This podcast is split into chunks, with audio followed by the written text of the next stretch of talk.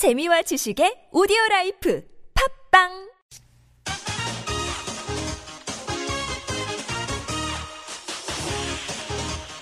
열린 아침 김만흠입니다. 3부 시작합니다. 열린 인터뷰 두 번째 시간인데요. 14명의 사상자를 낸 남양주 지하철 공사장 폭발 사고가 발생한 지 2주가 지났지만 아직까지 정확한 사고 원인을 밝히지는 못하고 있습니다. 경찰은 LP가스 누출에 무게를 두고 있지만 이 문제 역시 근본적으로는 위험의 외주화가 원인이라는 지적이 나오고 있는데요.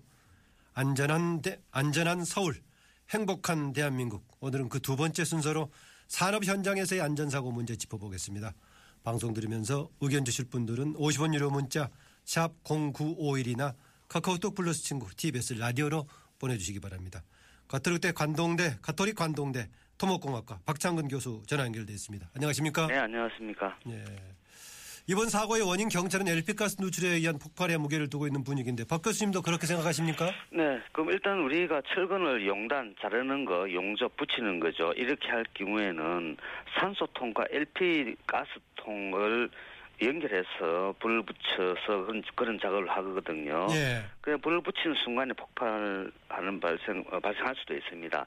그런데 지금 이번 경우에는 조금 상황이 다른 게 예. LP 가스는 공기보다 1.5배 정도 무겁기 때문에 음. LP 가스가 누출된다 그러면은 지금 사고 난 데가 지한 15m 되는 현장이지 않습니까? 예. 공기보다 무거우니까 가라앉게 되겠죠. 음. 어, 그렇게 되면 지금까지 수사 결과를 어, 대략 보면은 어, 사고 나기 하루 전날 이 LP 가스통을 그대로 두었다는 거죠. 그래서 예. 거기에서 어떤 형태인지 누출이 돼서 지하에 쌓여 있다가 담배불이라든지 또는 철근이 부딪힐 때 불꽃이 나지 않습니까? 예. 뭐 그럴 때라든지 하여간 불씨가 있으면은 폭발이 되는 걸로 그렇게 어, 보는 게 조금 합- 합리적이지 않을까 그런 생각을 해봅니다. 예, 좀 더 이제 확실한 결론은 좀 내려봐야겠지만 네. 은 그렇게 추측한다.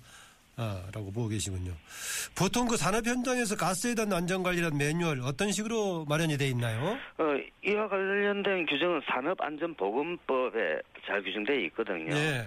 어, 폭발 위험성이 있는 가스통은 그 위험을 시- 위험을 보관소에서 보관을 하다가 작업을 할 때 반출하고 그 작업을 작업이 끝나고 나면은 다시 어, 위험물 보관소에 보관하도록 되어 있습니다. 아하. 아 근데 지금 현재 현장에 그대로 방치한 정황들이 나타나고 있거든요. 예. 그리고 또그 환기구라든지 기타 많은 어떤 안전 시설을 해야 되는데 뭐 제가 볼 가장 큰 의의는 어 가스통을 어 안전한 장소에 위험을 보관 장소에 제대로 보관한다는 그런 어떤 규칙 규정을 어, 어기는 것으로 저는 보고 있습니다. 아, 기본 매뉴얼인 이제 작업 끝났으면 반출해서 안전 보관 장소 해야 되는데 그대로 방치했다.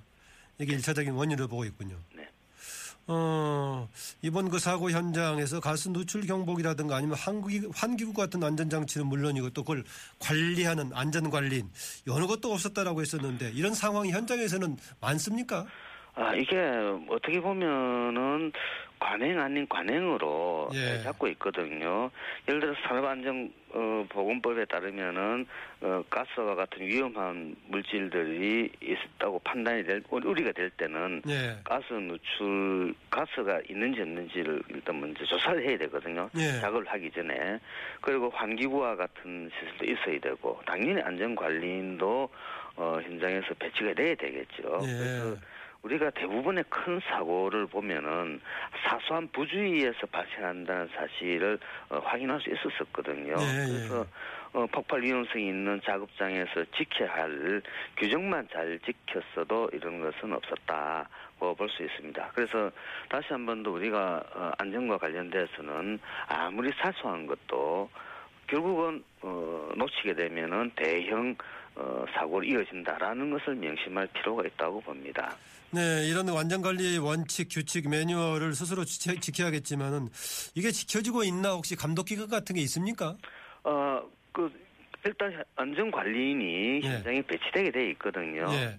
근데 이번에 수사 결과를 보니까 현- 인- 안전 관리인도 비정규직인 것 같더라고요. 예. 그러니까 이게 안전에 대한 어떤 건설업계 또는 다른 어떤 공사장에서도 마찬가지입니다만은 안전에 대한 비중을 이거 비정규직 정도로 임시직 정도로 어, 본다는 것은 안전에 대한 어, 그만큼 어, 경각심을 가지고 있지 않다고 볼 수도 있겠습니다. 예. 만약에 이게 LP가스 누출에 의한 사고로 확정이 된다면은 사고의 책임은 어, 어디에 있다고 판단이 되는 건가요? 아, 일, 일차적으로 현장 근로자들이 안전 수칙을 스스로 지키지 않았다고 만약에 한다면은 예. 어, 피해자인 동시에 가해자가 될 수 있는 안타까운 상황이 발생하게 되거든요. 그런데 아. 우리가 여기서 주목해야 될 것은 만약 이런 식의 형태로 결과를 그 내고 그리고 처벌로 끝난다 그러면은 이게 옛날과 똑같은 상황이거든요. 예. 그러니까 어, 나무를 보고 숲을 보지 못하는 안전 책임론이라고 저는 얘기하고 싶은데 예. 건설 산업 시스템 전반에서 무엇이 잘못됐기 때문에 이런 어, 사고가 발생을 했고 그에 대한 해- 그 그것을 분석한 결과를 가지고 해결책을 마련해야 된다고 봅니다. 어허. 그 안전관리 배치 책임은 원청 쪽에 있습니까? 하청 현장 쪽에 있는 겁니까? 어 원칙적으로는 그 산업안전보건법에 보면은 원청이 예. 책임을 지도록 되어 있는데 어 우리나라의 어떤 구조상 본다면은 힘 있고 어, 큰 회사들은 이리저리 요리저리 잘 빠져나가는 거 있거든요. 예. 어, 물론 케이스마다 다 다르겠습니다만은 대부분이 이와 같은 안전사고가 나면은 어, 제일 힘없는 사람들 다시 얘기해서 일반 근- 근로자들이죠. 예. 어, 그 다음에 하청업체 뭐 이런 식으로 어, 책임을 그 누군가는 뭐 희생 희생양이 되지 않겠습니까? 예. 어, 그런 식으로 희생양을 찾는데 어, 본 어, 근본적인 어떤 어, 문제점을 제기했던 것에 대해서는 어, 면죄부를 주는 그런 상황이 많았었습니다. 다시 얘기해서 발주처라든지 관리 감독을 하는 부서라든지 특히 뭐 정부기관도 뭐 책임을 져야 되겠죠. 예. 전혀 책임을 지지 않을 것으로 저는 보고 있습니다. 네, 이번 그 사고의 사상자 14명 모두 이제 부스코 건설 협력업체 네. 그에서 고용한 일용직 근로자였는데 되게 이렇게 이제 안전사고 관련된 부분 즉 이제 위험한 업무 관련된 부분에 이른바 위험의 외주화 문제 그건 다른 공사 현장에서도 좀 많습니까? 네, 뭐, 그 대부분의 거의 안전사고가 난 데는 비슷하고, 네. 안전사고 나지 않은 현장들은 언제 안전사고 일어날지 모르는 시한폭탄을 가지고 있다고 보거든요. 어, 전국 건설노동조합에 따르면은 매년 700여 명의 근로자가 현장에서 사망한다고 지금, 어, 얘기하고 있거든요. 네. 그 외에 어, 공식적으로 기록되지 않고 또는 축소 은폐를 많이 합니다. 그렇다 그러면은 어, 사망자는 훨씬 더 많으리라고 봅니다. 예. 이와 같이 건설 현장에서 에, 어, 사고가 많이 나는데 현장 소장 능력은 공사 기간을 단축하고 공사비를 어느 정도 절감하느냐에 따라 가지고 현장 소장의 능력을 평가하게 되거든요. 예, 예. 그래서 먼저 공사 기간을 단축하게 되면은 하려 그러면은 뭐 급하게 밀어붙여야 되지 않겠습니까? 예. 그러면 안전 장비를 제대로 착용하지 않, 않아도 그냥 눈을 감아주고 그리고 정해진 작업 절차를 어, 따르, 따라야 돼, 따라야 되는데 그럼 공사가 기간이 많이 늘어나지 않습니까? 그런 것들을 조금 무시, 어, 위반하는 그런 사례들 정도 있고요. 예. 그 다음에 공사비를 절감하기 위해서 어, 하도급을 많이 하게 됩니다. 다단계로. 예.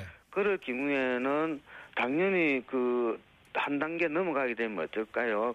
일단 관리비라는 거 떼게 되지 않습니까? 그다음에 후려치기 단가라든지 이런 걸 하게 되면은 단계마다 한, 한 하도급이 넘어가게 되면은 실제 근로자들이 임금을 받는 수준은 뚝 떨어지게 됩니다. 예. 그러니까 건설 현장의 근무 여건이 열악해질 것이죠. 예. 그렇게 되면 안전사고로 당연히 이어지겠죠. 왠가하니까 임금이 작으니까 숙련된 기술자보다는 임시직, 어, 그러니까 뭐 이번에 저 구의역 사고도 뭐 기껏 이제 19살 정도 된 친구지 않습니까? 예. 그런, 그런 어떤 안, 어, 다시 얘기해서 숙련된 어, 기술자를 고용하기가 어렵고 그리고 시공을 했을 때 품질이 많이 떨어지게 됩니다. 예. 그리고 아까 얘기했다시피 근로자 처우가 악화되는데 이와 같이 공사비 절감을 하기 위해서 어, 하도급을 한다든지 어, 뭐 이런 어떤 과정 속에서 어, 현장은 더 위험해지게 됩니다. 네,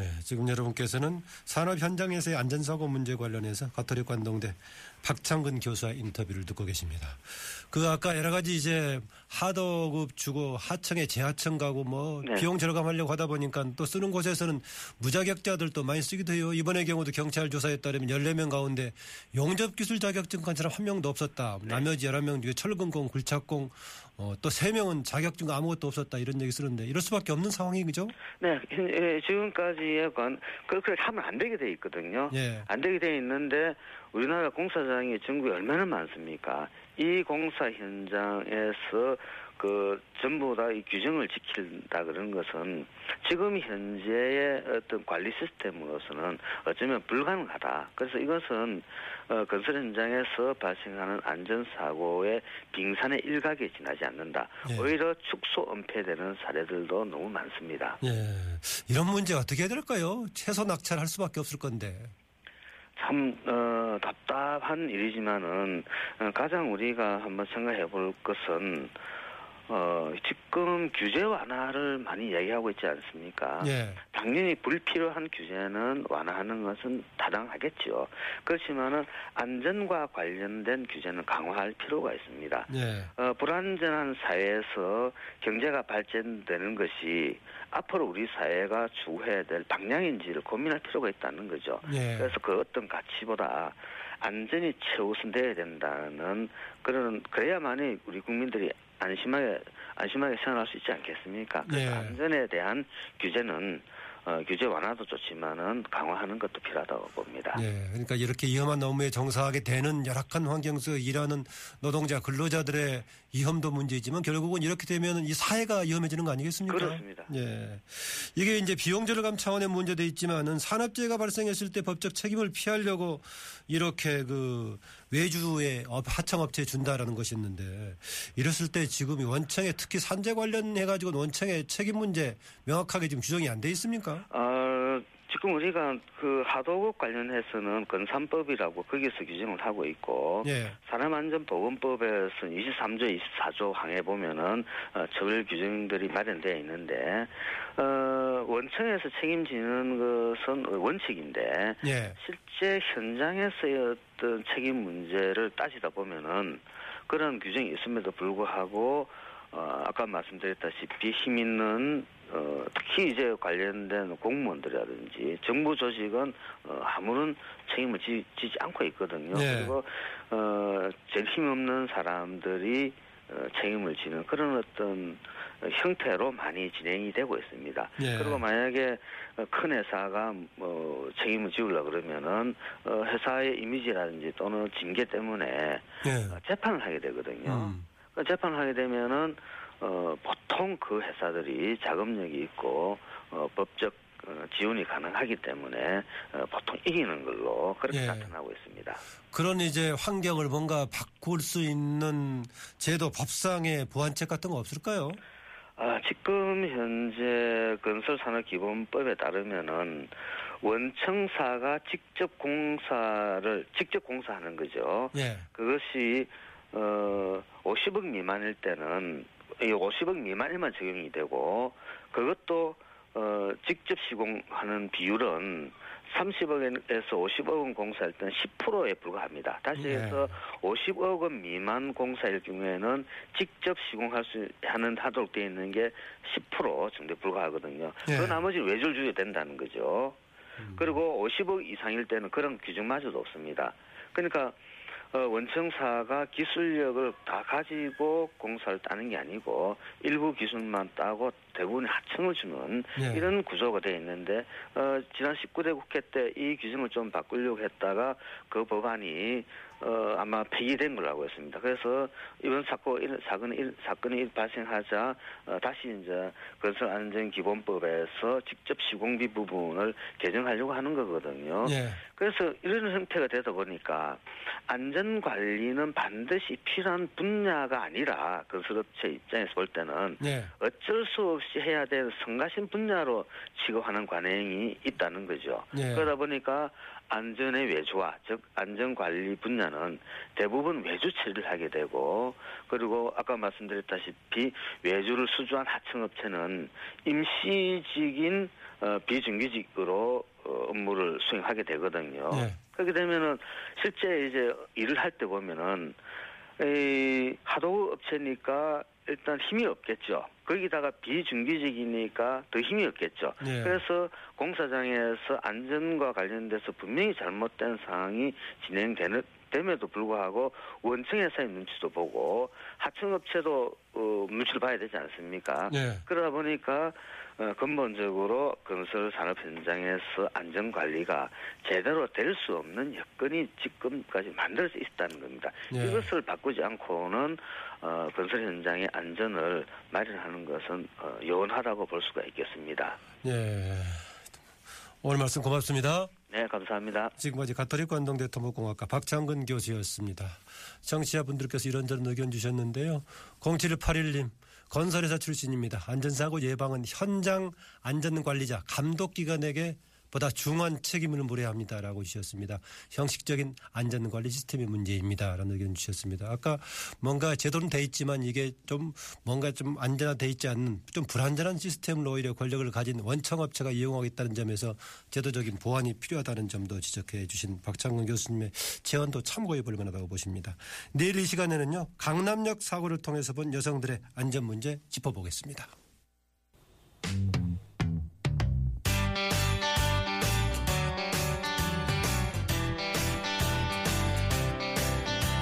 알기 쉬운 경제 뉴스. 곽소종 박사의 한눈에 보는 경제. 한눈에 보는 경제, 경제 전문가 박수종 박사 전화로 연결되어 있습니다. 안녕하세요. 네, 안녕하십니까. 예, 롯데그룹 수사가 커지고 있는데 이게 아, 예정된 알 수 있는 거였던 거예요? 갑작스러운 것인가요? 아, 뭐, 많은 분들은 아시고 계시겠지만 상당히 그 롯데에 대해서 문제가 있었다는 점은, 음, 그동안에 많이 알려져 왔었고, 뭐, 지난해 한번 어, 신동빈 회장하고 신동주 어, 부회장 간의 어떤 지배구조 관련해서 다툼이 있었지 않습니까? 이른바 형제의 그 뒤로- 나녀. 예. 예, 그 뒤로 상당히 롯데에 대해서 한번 조사를 해야 된다라는 그런 목소리가 있었던 걸로 알고 있었고, 예. 뭐꼭 벼르고 표적 수사다 이런 거는 아니지만 이번에는 어, 내용들이 나오는 거 보면 구체적인 뭐 금고 이야기도 나오고 하는 거 보니까 예. 상당한 물증을 가지고 검찰이 이번에 들어가지 않았나 보여집니다. 아, 그동안 했다가 이렇게 집약된 결과를 가지고 지금 이제 어, 터지고 있는 건가요? 저는 뭐 그런 후자 쪽으로 보고 있습니다. 갑작스럽게 된 게 아니라 그 동안에 나왔던 문제들을 어, 구체적인 자료를 물증을 가지고 이번에는 본격적으로 수사가 들어가시 들어간 게 아닌가 그렇게 보여집니다. 예. 롯데에 대한 이제 수사의 주요 지점 어떤 것들입니까? 어, 크게 뭐 나온 내용들은 비자금을 조성한 내용하고 그리고 여러 가지 뭐라 그럴까요. 지배구조와 관련해 가지고 그동안 알려지지 않았던 신동빈 회장들의 어떤 일감 몰아주기, 그 다음에 증거 은폐 정황 포착 뭐 이런 내용들이 주로 되고 있는 걸로 보여집니다. 예. 그 보니까 그 어, 총수 일가에 300억 비자금 나오던데 재벌들 비자금 이 정도 보통 있겠죠?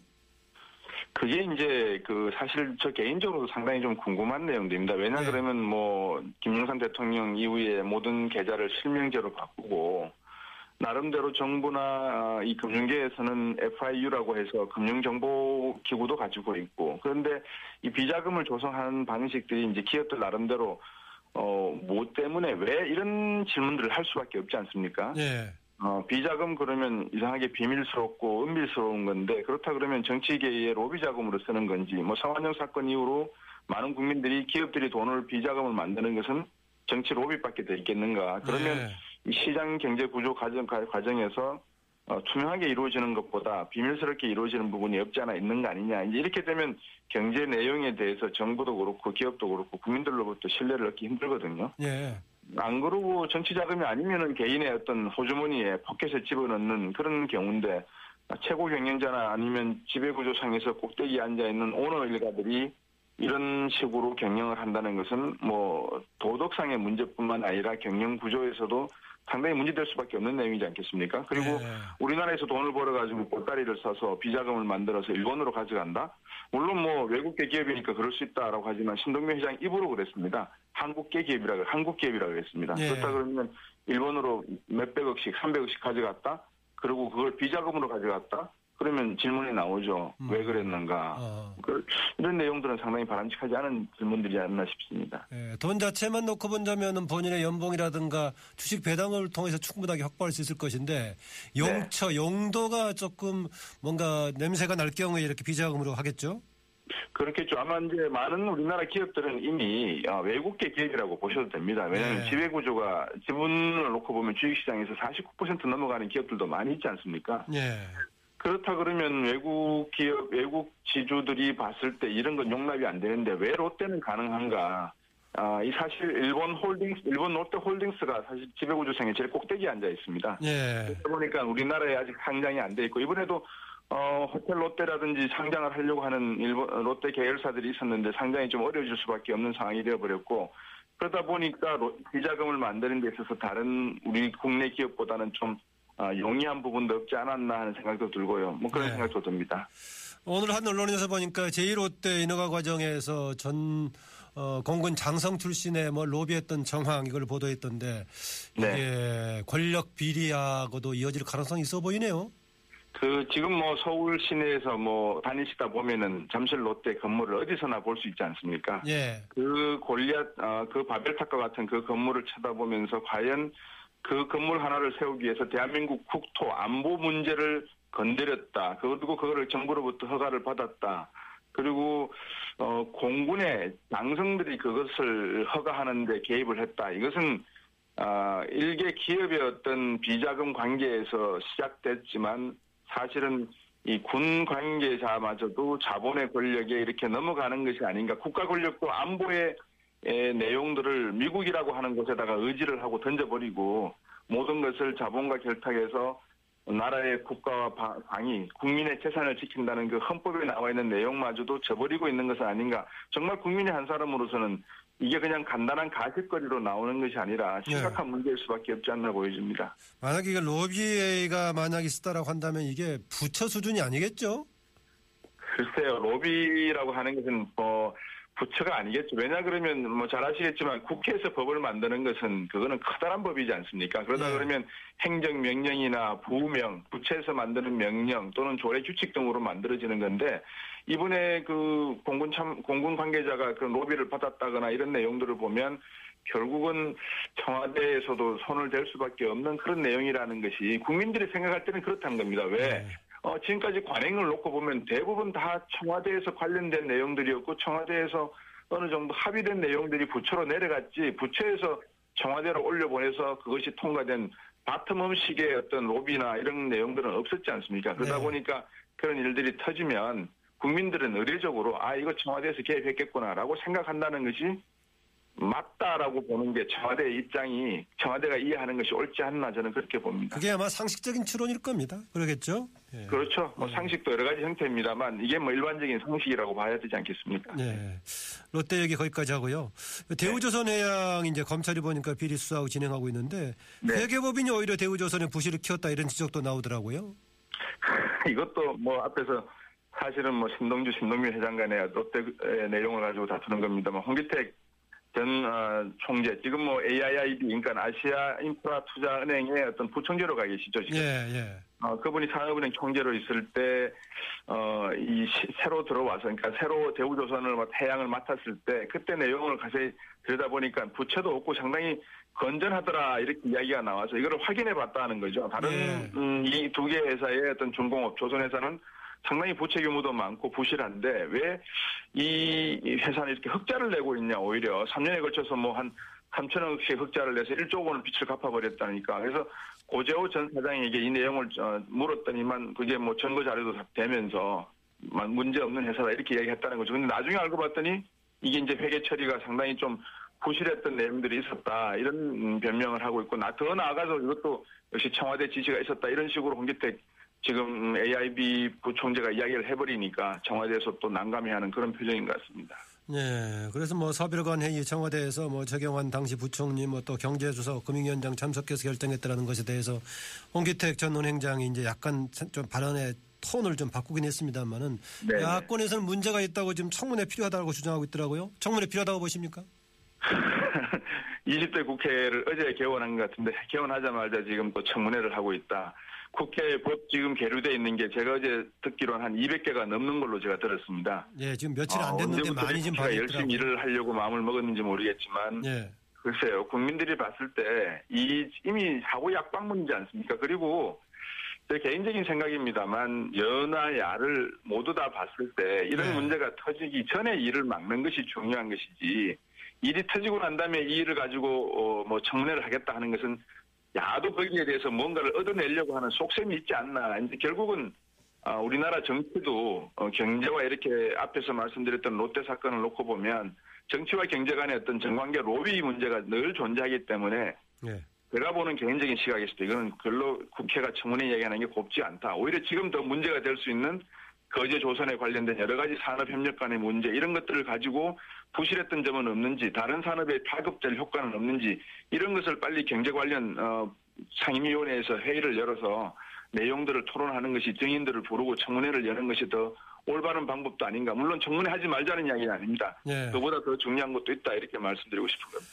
이번에 이제 기준금리를 1.25로 최저 수준도 내렸는데 기준금리 인하에 따라서 돈 도는데 도움이 좀 될까요? 글쎄요, 뭐 한국은행이 기준금리를 낮춘 거에 대해서는 저도 개인적으로 그동안 낮춰야 된다라고 말씀을 드렸는데 그러놓고 보니까 왜 그러면 가계부채 문제가 지금 뭐 신흥국 중에서 1위를 달리고 있는 상황인데 어 어제 당장 그 은행에서는 대출금리는 그대로 놔두고 있고 지금 돈을 받는 수신금리는 바로 낮춰버렸거든요. 예. 그런 점을 놓고 보면 금융기관도 사- 오히려 이번 어, 기준금리 인하 조치는 기준, 저, 은행 금융기관들에게 상당히 도움을 주는 조치가 아니었나 싶을 정도로 금융기관들은 아주 반색을 하는 것 같고, 가계에서는 가계부채 정리를 어떻게 하란 말이야. 그러면 뭐 변동금리로 가던 것을 고정금리로 갈아타서 해주든지 여러 가지 대책들이 나와야 되는데 아직까지 그런 내용들은 없는 걸 봐서는 이번 기준금리 인하 내용도 깜짝이라고 했는데 금융기관들은 알고 있었고 마치 일반 가계부채에서는 전문가들이 말, 말했듯이 가계 어, 기준금리 금, 동결일 것이다라고 기대했다가 막상 어, 기준금리가 내려가니까 무엇을 해야 될지 어떤 부분에서 우리가 가계가 고민을 해야 될지에 대한 내용은 아직은 음, 이야기가 못 나오고 있는 것 같습니다. 인하는 좋지만 그 인하가 자칫 잘못해서 가계 부채를 더 키운다든지 아니면 대출을 더 많게 해서 어, 오히려 부실률을 더 확대시킨다면 지금 중국이 가지고 있는 부채 규모의 확산 GDP 대비 뭐 미- 미국을 이미 능가한 상태. 아, 지금의 중국의 GDP 대비 부채가 미국보다 더 많아졌습니까? 어, 많아졌죠. 왜냐 그러면 아시다시피 그 중국 총 부채 규모가 미국이 한 200% 된다 그러면 어, 중국 같은 경우에 한 220% 정도 늘어나 버렸거든요. 그런 점에서 놓고 보면 어, 미국 부채보다 중국 부채가 많다는 것은 이미 상당한 위험 수준으로 올라간 것이다. 가계 부채, 정부 부채, 기업 부채 이 경제 주체 세 사람들의 어떤 부채 비율이 이미 250%를 넘겨버렸습니다. 미국은 239% 정도였거든요. 예. 아까 이제 기준- 기준금리 인하에 따른 그 영향이 이제 방향이 확실히 잡히지 않고 있다고 말씀하셨는데 네. 기대할 수 있는 효과 뭐가 있을까요? 긍정적인 효과요? 기준금리 인하에 따라서?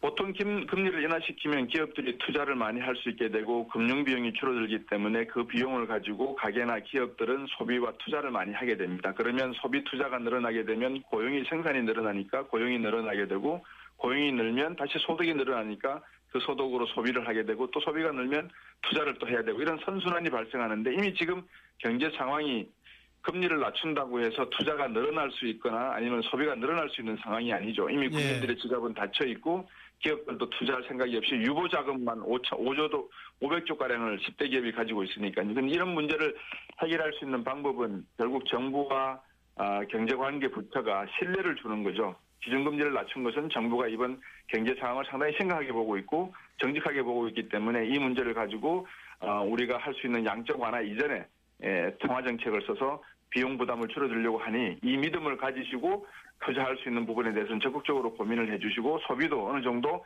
늘려주면 좋겠다 이런 내용을 국민들이 심리적으로 받아들여야 됩니다. 근데 지금 뭐 롯데 사태에다가 어, 관계 로비, 군 로비에다가 이런 뭐 홍기택 전 사는 총재 이야기 이런 내용들을 들으면 국민들이 금리 왜 낮췄지? 아 그렇지. 금융기관들을 위해서 낮췄구나. 이미 대출은 변하지도 않고 받는 금리는 벌써 낮춰버렸네. 뭐 이런 식으로 오해가 나게 되면 결국 투자 그리고 소비 이런 여력들은 없어질 가능성이 더 높다 이렇게 보여집니다. 네, 오늘 여기까지 듣겠습니다. 오늘 말씀 감사합니다. 네, 고맙습니다. 네, 지금까지 경제 전문가 곽수종 박사였습니다.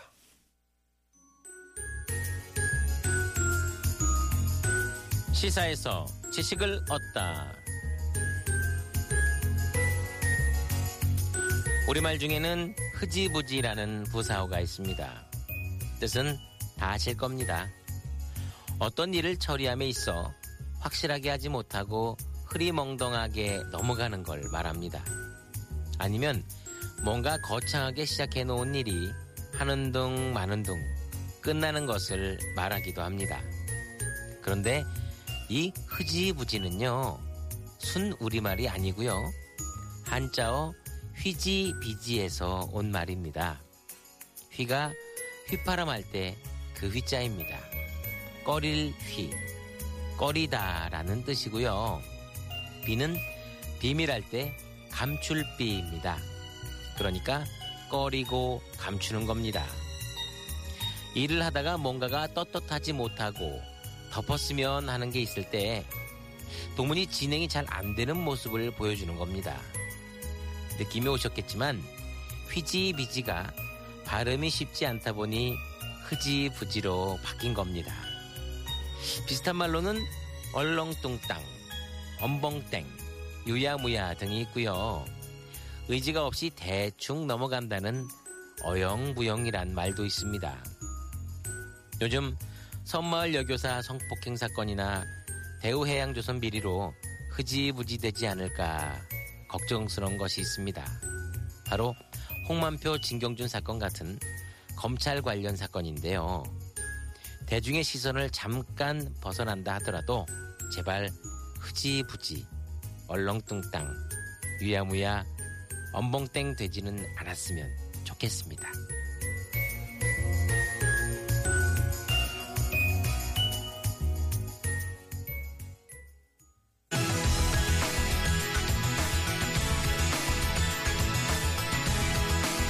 청취자 여러분들 복권 많이 사십니까? 저희 방송팀의 어느 한 사람도 매주 로또를 사는데요. 매번 1등이 되면 팀원들에게 당첨금을 나눠준다고 해놓고 나서 아직까지 그런 일은 일어나지 않고 있습니다. 그런데 혹시 복권 사업의 수익 어떻게 돌아가는지 알고 있으신지요? 정부는 작년 9월 복권 수익에 관한 아, 관해서 한국 조세 재정연구원에 연구를 부탁했는데요. 이 내용 어떤 것들인지 한국조세재정연구원 오영민 박사 연결해서 자세한 내용 들어보겠습니다. 안녕하십니까? 네, 안녕하십니까? 예.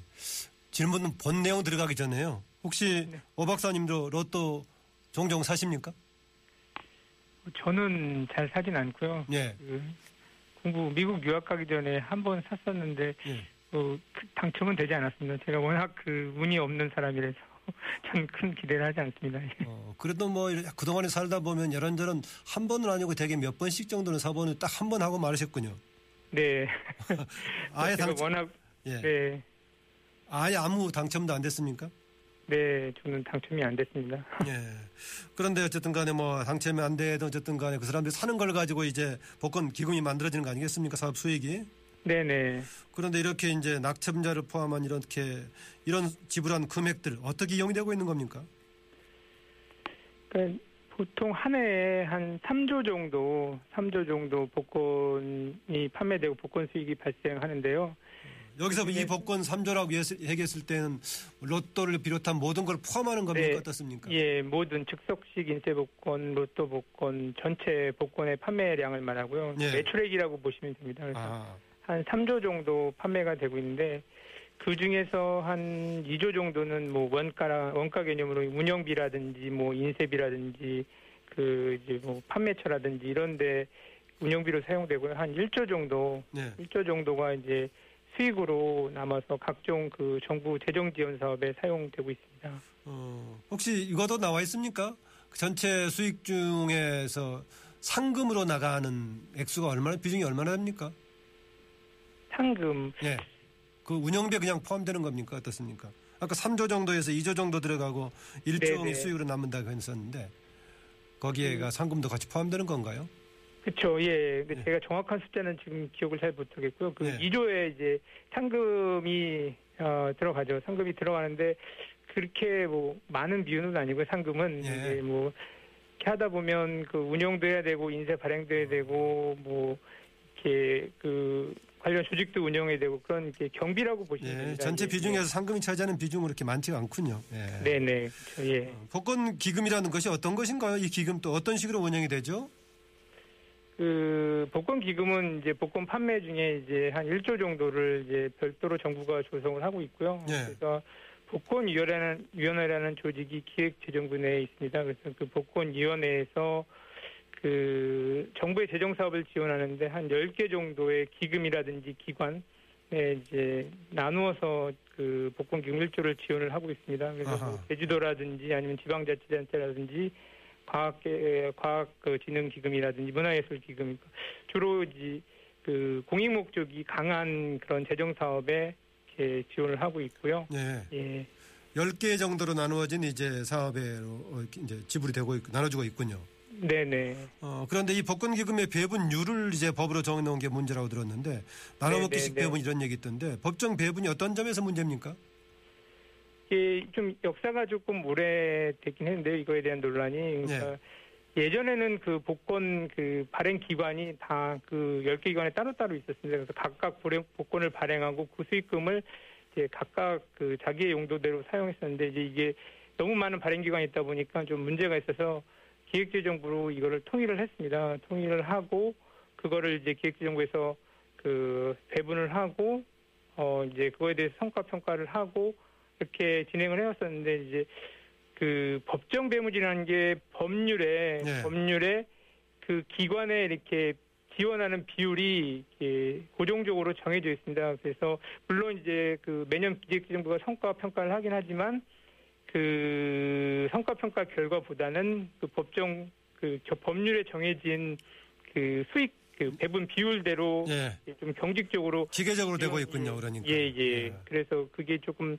성과라든지 어, 어떤 사업의 성과라든지 뭐 효과성 이런 거에 의해서 배분이 되기보다는 예. 기계적으로 배분되는 그런 것이 이제 문제가 있어서 그 사업 주체들이 성과를 높여서 이렇게 좀 효율적으로 그 돈을 써야 된다는 정부 예산을 써야 된다는 그런 유인이 조금 많이 약한 실정입니다. 예, 그래서 작년에 이제 정부에서 어, 오 박사님이 있는 그 연구원에 한국 조세 재정 연구원에 이제 심층 평가해 달라고 했는데 그런 점을 지적했습니까? 결과 연구 내용이요?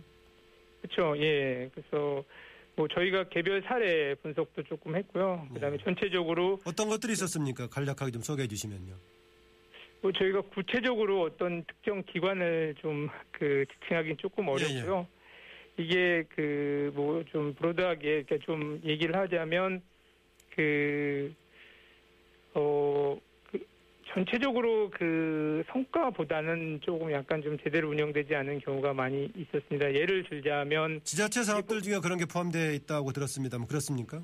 예, 예. 지자체 사업에서 그런 좀 사례들이 많이 나왔고, 이제 복권기금이라는 게 좀 어려운 사람들, 좀 부자들보다 어려운 사람들이 복권을 많이 구매하고, 그래서 예. 이제 복권기금의 사용 목적이 그 소외계층을 위해서 공익사업에 많이 사용되라고 이렇게 규정이 돼 있는데요.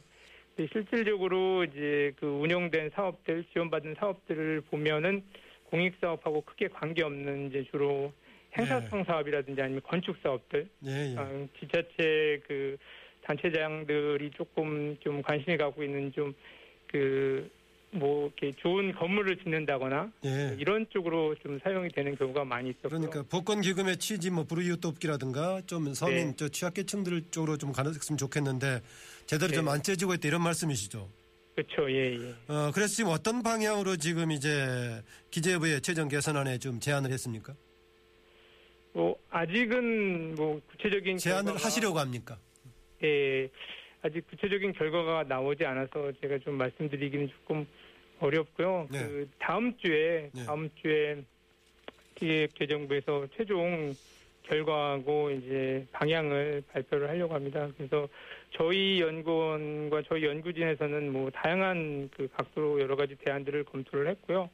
그래서 뭐 법정 배분을 좀 근본적으로는 폐지하는 방안에서부터 네. 아니면 그 기존의 그 법정 배분의 그 뭐 비율을 조금 조정한다거나 그러고 아니면 이제 그, 그 복권기금을 지원받는 방, 그 기관들이 제대로 평가를 하거나 이런 게 필요하다는 얘기도 또 예, 하죠. 성과 예. 평가를 좀 강화한다거나 여러 가지 대안들을 예. 지금 가지고 검토를 하고 있습니다. 그래서 다음 주에 아마 그 기획재정부에서 최종 대안을 발표하면 좀더 네. 정확한 윤곽이 나올 겁니다. 예. 네, 지금 현재 1년에 1년 사용 가능한 1조의 복권 기금이 제대로 사용이 안 되고 있다는 점을 지적해 주신 것 같은데요.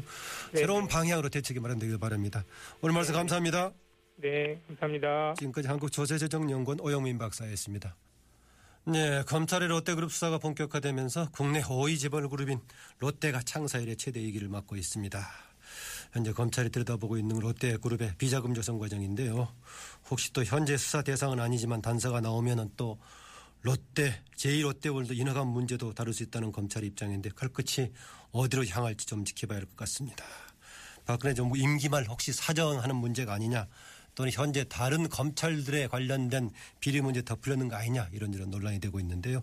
정말 이런 의구심을 해소하기 위해서라도 검찰이 제대로 된 수사를 해야 할 것 같습니다. 열린 아침 김만음입니다. 오늘은 여기까지입니다.